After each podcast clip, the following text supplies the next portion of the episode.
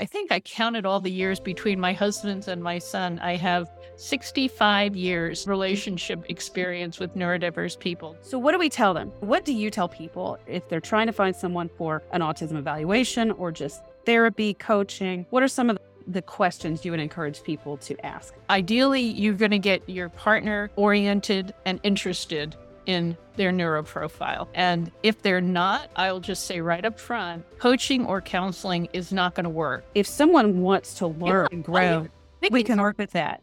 Toxicity is a lifelong commitment to dysfunction. There's so much anger, fear, bitterness, just feeling violated, having been victimized. And until you get past that victim mentality, you pretty much don't want to take responsibility for anything. You are truly the only person that you will live the rest of your life with. That's what people should be coming to coaching to get, their best selves versus my best marriage. Because I always tell people, look, the marriage is a house that's built of building components, meaning you and your spouse. And if you guys are warped, termite infested, moldy, rotten wood, the house is going to be what it's made out of.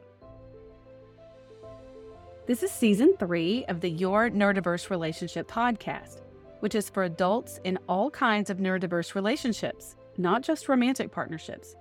I'm your host, Jody Carlton, and I've spent close to 2 decades growing in my understanding of how our different brains influence the way we understand and relate to each other. Through the years, I've helped several thousand people understand themselves and their loved ones. This podcast is a place where I come together with others to talk about their journeys. I've got a great lineup of guests talking about things like masking, traits of neurodivergent folks, traits of neurotypical folks, what kind of things cause difficulties in our neurodiverse relationships, but also some of the wonderful things about our neurodiverse relationships. Also, this season is a video cast where you can enjoy watching on YouTube, or you can listen to us on the podcast like you have before. If you're really enjoying this podcast and if you've gotten something out of it, please leave us a review, because reviews really matter. And we want to get this out there to as many people as possible so they can benefit from it just like you. If you're watching on YouTube, be sure to subscribe so you'll get notifications of upcoming podcasts and other videos that I post there as well. Welcome. What will we talk about today? Hi, Barbara. I'm so glad to have you here today. And could you just maybe start with introducing yourself? Tell us a little bit about who you are and what you do. Thanks, Jody. It's so exciting to be here with you. Love talking with you. So I am a neurodiverse couples coach, individual coach. I work with people who are on the spectrum, high functioning, as well as ADHD or any other neurodiverse condition. And I have been coaching for several years. I do everything by Zoom. I'm based on the West Coast, but I have clients internationally. I really seek to help individuals figure out what their goals are relationally and even individually in their lives. My agenda is to be their agenda. Their motivation that they bring with their own goals is what gets them to the next place that they're trying to grow to. Background-wise, I'm almost done with my marriage and family therapy master's. By the time this is out, I'll probably be done with it. I've got certifications in autism, neurodiverse couples coaching from several different organizations. It's all on my website. And I tell people I have a PhD from the School of Hard Knocks because I've had not one, but 2 long-term neurodiverse marriages and currently still in my second marriage. Plus, I have an adult son who's neurodiverse. I think I counted all the years between my husband's and my son. I have 65 years of intimate relationship experience with neurodiverse people, just those guys. There was neurodiversity in my family of origin. And I don't know what it was. I'm a little geeky for a girl. I ran the stage crew and I always thought I was a Trekkie as a kid, and I've just always loved sci-fi. So I just speak the language of many neurodiverse people and find them just unique and wonderful, as are non-neurodiverse people. I just like pretty much everybody. I bring that ability to understand that unique individual and being interested in their uniqueness to the work I do. Again, it's based on what they want to grow and learn. Yeah, I'm glad you mentioned that about being the techie, geeky girl, and that you've been in the two marriages, because it's interesting how we definitely have a type. There's a reason why we have a type. There's a reason why we choose who we choose. And you talked about even having neurodiversity in your family. I think that's so much part of it. It's the language we learn to speak with the people in our lives. And I know for me, I've definitely discovered more and more over time just how much neurodiversity is in my family. In the beginning, my daughter was the first identified when she was 5. She's 20 now. And we knew my son had sensory processing and auditory processing and all this stuff. It's really been, like you said, the PhD, the School of Hard Knocks. I totally relate to that, because over time, we've realized more and more. I realized that my grandmother and my mom, even at one point in the last year, was finally like, I think I've got some neurodiversity too. And there was just these light bulbs going off of, oh, that's what that is. And, but there are other family members. And I always went for the IT guys. They were in that techie base. That's always been who I was attracted to. There was a cliche, you marry your father or whatever, but it's really, it's what you're used to, that language you're used to speaking in that world that you grow up in. When it doesn't seem odd, they're right. Be off-putting to somebody you never see was familiar, which is a word that comes from family, familiar family. And it is not abnormal to be neurodiverse. It's just familiar to you. Yes. Yes. Someone would be in that vein, and you learn to get on that wavelength without you realizing you're learning that. I even had good friends growing up when I was young that were neurodiverse, and your parents. And now I see it when we look back. And I think when we start to tune into neurodiversity and all the ways it can present, it's like all of a sudden there's all these individuals that we remember. It's not a bad thing. It's like, oh, that explains his giftedness or her specialty or why she was so wonderful in that way. So there's the wonderful things. I've had the same thing with friendships and cousins in my life and just different people that I'm like, oh, okay. But yeah, you're right. It's not about what was wrong. I don't really remember focusing on what was wrong. It was just, oh, okay, this is different. Or I'm different from you. You do things differently. But now there's that framework more of understanding, oh, that's what that was. That's what that is. And I think probably maybe like you, I was already learning to navigate some of those differences and how to build relational workarounds or communication workarounds to keep the relationship going. Yeah. Long-term experiences with how to navigate, and without realizing it, I was training to be a neurodiverse coach or support person, because that's what my life experience was. So it's always so interesting to me how people get to this field. My observation so far is almost everyone in this field has had some personal experience with neurodiversity, because, as I said, I'm almost done with my master's in marriage and family therapy at an acclaimed university in the United States.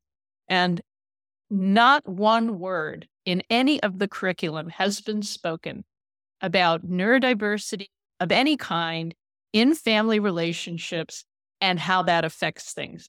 Not a word. You said that to me the first time you and I met. We were talking about that, and it still is so frustrating. I have been recently reaching out to some of the universities around here and just throwing out the idea of maybe teaching a course or a seminar. And I'm seeing, like you said, there's just nothing in their curriculum. I don't understand all the politics of academia. Not that I would ever want to, but I know that the school that I have been attending is geared towards getting students educated so they can pass a state licensing exam. So then you have to look at, what are the state licensing exams all about?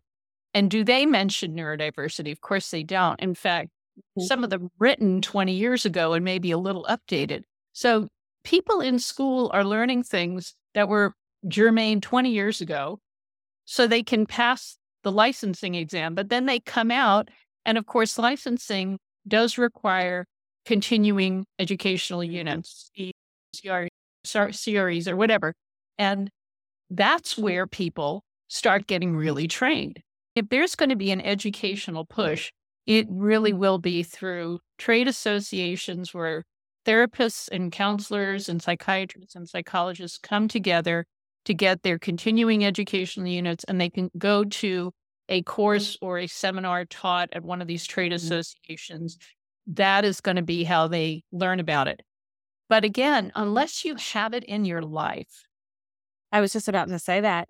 You just have no context to understand how it actually works, because it's so similar to so many other dysfunctional kinds of relational problems. It can definitely look similar. And I think a lot of people who don't have it personally in their lives, it's not necessarily something they're going to pursue. A lot of the therapists I know may think, I don't really work with autism.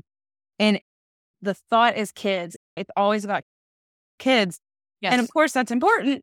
But so many therapists who are working with adults who have anxiety and depression and OCD, they don't realize they're working with people who have sensory problems. It's sensory related. I can remember way back years ago when I was still in the clinical counseling world, I was giving people the sensory profile. Way back then, if they came in with anxiety disorders, I was doing sensory profiles on them. So I'm like, let's see if this is sensory. I just happen to know. But the reason I happen to know was because my daughter was diagnosed with autism. And that's when I dove in and was like, I'm going to learn everything I possibly can. I developed an expertise in it. And in my region here, I was that go-to therapist for years because people were like, she knows, she's got a daughter, she knows about it. They weren't keeping those clients for themselves. I think that at that time, I was working more with teenagers and with parents of children. My focus was on a child because I was raising a child, and that was what I was learning about. But I know even then, I didn't realize that some of the adults that came to me, I was recognizing the sensory issues. But the apple doesn't fall far from the tree. I know. And we've got the research now. I was looking at some studies recently, and we know about 1 in 36 kids are diagnosed. But we also know now that 81% of neurodiverse traits are hereditary. That 1 in 36 number is lower because that was based on data coming out of 2016 or 18. And the 2020 data that the CDC evaluates, because of COVID, there's been a big delay. You and I know also that ADHD and autism are highly comorbid, meaning many people have both of them. Meaning 45 to 75% of the people who are high-functioning autism also have some level of manifestation of ADHD. And it's just now very apparent to me and others in our field that this whole neurodiverse thing is just all neurological. Slot people's presenting traits into boxes or silos is so ridiculous, like medieval thinking. Let's think three-dimensionally. Let's understand that there's a lot of possible. And I tell people it's not a spectrum of a linear this way or that way. It is a three-dimensional access of possible presentation of constellation of traits. And there's so many different subtypes and characteristics that another thing I want to add to that, a lot of people maybe mention it or get evaluated and they're told, oh, you don't have ASD or you're not ADHD. But what they don't understand is what's called the broad autism phenotype, BAP, which is very prevalent, meaning many people who either have an autistic person in their family or are themselves genetically inclined in that neurological profile don't have the full presentation of all of the different criteria that they want to see in the DSM-5, but they don't qualify for a diagnosis by the rules that insurance will provide. But that doesn't mean they don't have challenges based on their neurology or relational confusion or communication or sensory things. I think the whole, I can't wait for the DSM-6 to come out. Not that it's going to be that much better. But I think one of the things that we as professionals can do is continue to speak to the people doing the research. I'm helping Dr. Stephanie Holmes with a research project now. I'm getting the research out there and publishing and documenting is critical to making the case for the things that you and I know very well from experience are going on. And academia is like clueless. Not to say neuroscience is, oh my gosh, neuroscience is like light years ahead of where we can apply the knowledge that that they're understanding on a neurological level. And that's very good. But I think there's a big gap between the people in the field who have fallen into the field or backed into the field like you and I, and who they're training at school. In fact, just recently, I had a friendly Zoom with 2 or 3 other fellow classmates that are in my cohort. And I had mentioned on our Facebook page that I'm a coach and I'm not going to get licensed because licensing for me would really restrict my practice. And like I said, practice around the globe. And they were fascinated by how I'm doing my coaching work. They said, what is it that you're coaching? And I explained, I have a bit of a specialty, and I explained what it is. And one woman, she just was like, she goes, Barbara, can I call you? Can we talk one offline? And her daughter is married to somebody who is neurodiverse. And until I said it, this fellow classmate didn't know. And when I started talking about it, she's like, but here she was almost finished with her master's in marriage and family in her own family, her own son-in-law. And that there would be such a thing as specific help that couple needed. And she didn't even know it existed. That was exciting. I think what you experienced with her is just, it's such a common thing. And it's like you said, it's not until some kind of light bulb goes off for someone like it did for her when she talked to you, that then it's pursued by those professionals. And I know that just because the rate of neurodiversity is so high in what we've even diagnosed, that's just the diagnosed rate. And I say this in my podcast and my videos all the time. Every therapist is working with neurodivergent clients, period. Hands down, no question to me. There's just not a knowledge or an awareness of what that looks like in adults. There's just been so much focus on little kids and little boys, even more so than girls. And female neurodivergence can look really different than even what people do think of adult autistic or adult neurodivergent. There's a stereotypical type of checklist, like you said, but females oftentimes look really different than that. I love the fact that Stephanie's doing this research and that you're on board with that. I was actually recently thinking about going back to do a PhD, and I was looking at universities. I've got my master's in counseling, but I was looking at universities like, where could I get the most bang for my buck in terms of accessing research dollars? In Australia, they're doing a lot of great research at the doctoral level. And I actually hadn't looked at Australia yet. I'm not sure I'm quite ready to go that far for my kids. I don't know, some days.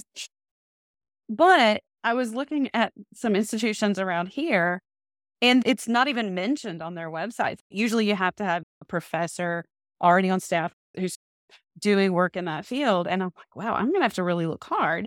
Another approach you could take, I don't know if you have access to any research libraries, because I'm in school, I do.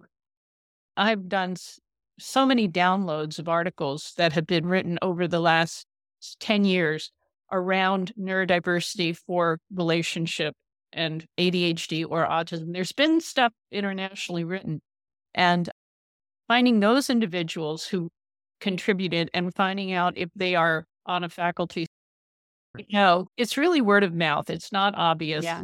Schools don't talk about it, and good luck trying to cherry pick a professor to call and ask about it. You're right. Yeah, I was actually looking at some of the studies and the authors, and was there a university attached to this research study? I don't know if I'll pursue that or not, but it's something that I was looking into in the last 6 months. There's just such a need for it. So let's talk about how all of this applies. A lot of the people listening to this podcast, we definitely have therapists and psychologists and social workers who listen to the podcast. then we have a lot of people who are trying to find help. So they're going to therapists. Let's tell people what to ask, what kind of questions to ask when they're trying to find a provider. Some people want to use their insurance, and I understand why. I understand why they need to use insurance. I'm in the same boat as you without a license. I used to be licensed, but I made it inactive a few years ago because I'm like you, I'm working with people around the world, and insurance requires licensure in the state of residence of a client. But I understand why people need to be able to use their insurance, because we can't lower our rates down to the insurance reimbursable rate, or we will go out of business and then we're not helping anybody. So what do we tell them? What do you tell people if they're trying to find someone for an autism evaluation or just therapy, coaching? What are some of the questions you would encourage people to ask? I love that question. It's very helpful for the ones who will be listening. So I first of all would advise them to do as much of their own research online about this as they can, to read a few good books. One excellent one is The Complete Guide to Asperger's Syndrome by Dr. Tony Atwood. But there are other really good books out there, and a lot of books about ADHD, ADHD and marriage. So I would start with educating yourself if they hadn't already done that. Ideally, you're going to get your partner oriented and interested in their neuroprofile. And if they're not, I'll just say right up front, coaching or counseling is not going to work, because the neurodiverse person, if they're not willing to or interested or curious about learning more about their... A coach or a therapist who's going to be one of the, in my opinion, better professionals to work with is going to readily disclose that to you. Well, they're going to know how important it is. Exactly. Yes. So they're going to be like, yes. And they may not tell you I'm married, or it's my mom, or they may not tell you who, but they are exactly what you just said. They're going to know that it's important for you to know why this is an important specialty to me. Another thing, as you were talking, that I was thinking about is, again, coming out of a marriage and family systems, family training, I've been indoctrinated. The thing I had to really push against was the idea that the couple is the client. Individuals are not the client. The couple is the client, and the marriage is the client. And that actually is very counterproductive in neurodiverse coaching. When I start with a couple, I have a roadmap to coaching. It's a track. And the phase one is they're working separately with me, because they have entirely different things that they each need to learn and deal with, and milestones that they have to reach so that they can come together and do couples work. So I would tell a prospective, somebody looking for a therapist, to present the fact that they're on different pages. And you can have a session or two to find out what the issues are. But again, the neurodiverse person, if they're motivated, they need to be helped to really see the extent of any mind blindness or their lack of self-regulation, and strategies that they can learn to improve that, that they have to own something. There's a grieving component for both people. They're grieving separate things, but they have to grieve. They have to be affirmed and supported. So that's why most of this therapy, licensed therapists who have no neurodiverse specialty, I think it blows up, because the individuals come with all of these trauma problems, individual needs, and they just start trying to, how do we save the marriage? And they can't even be in the same room with each other for good reasons. I'm so glad you brought that up, because I 100% agree with you on that, because there's so many different things that need to be addressed with each person individually. And in my opinion, what I tell clients, I'm pro-human being, and if that means we can save a marriage, fantastic. I'm not in favor of a marriage dissolving, but what I tell folks is, okay, you've got this new framework. They may be 6 months into dating, or they may be 35 years into a marriage.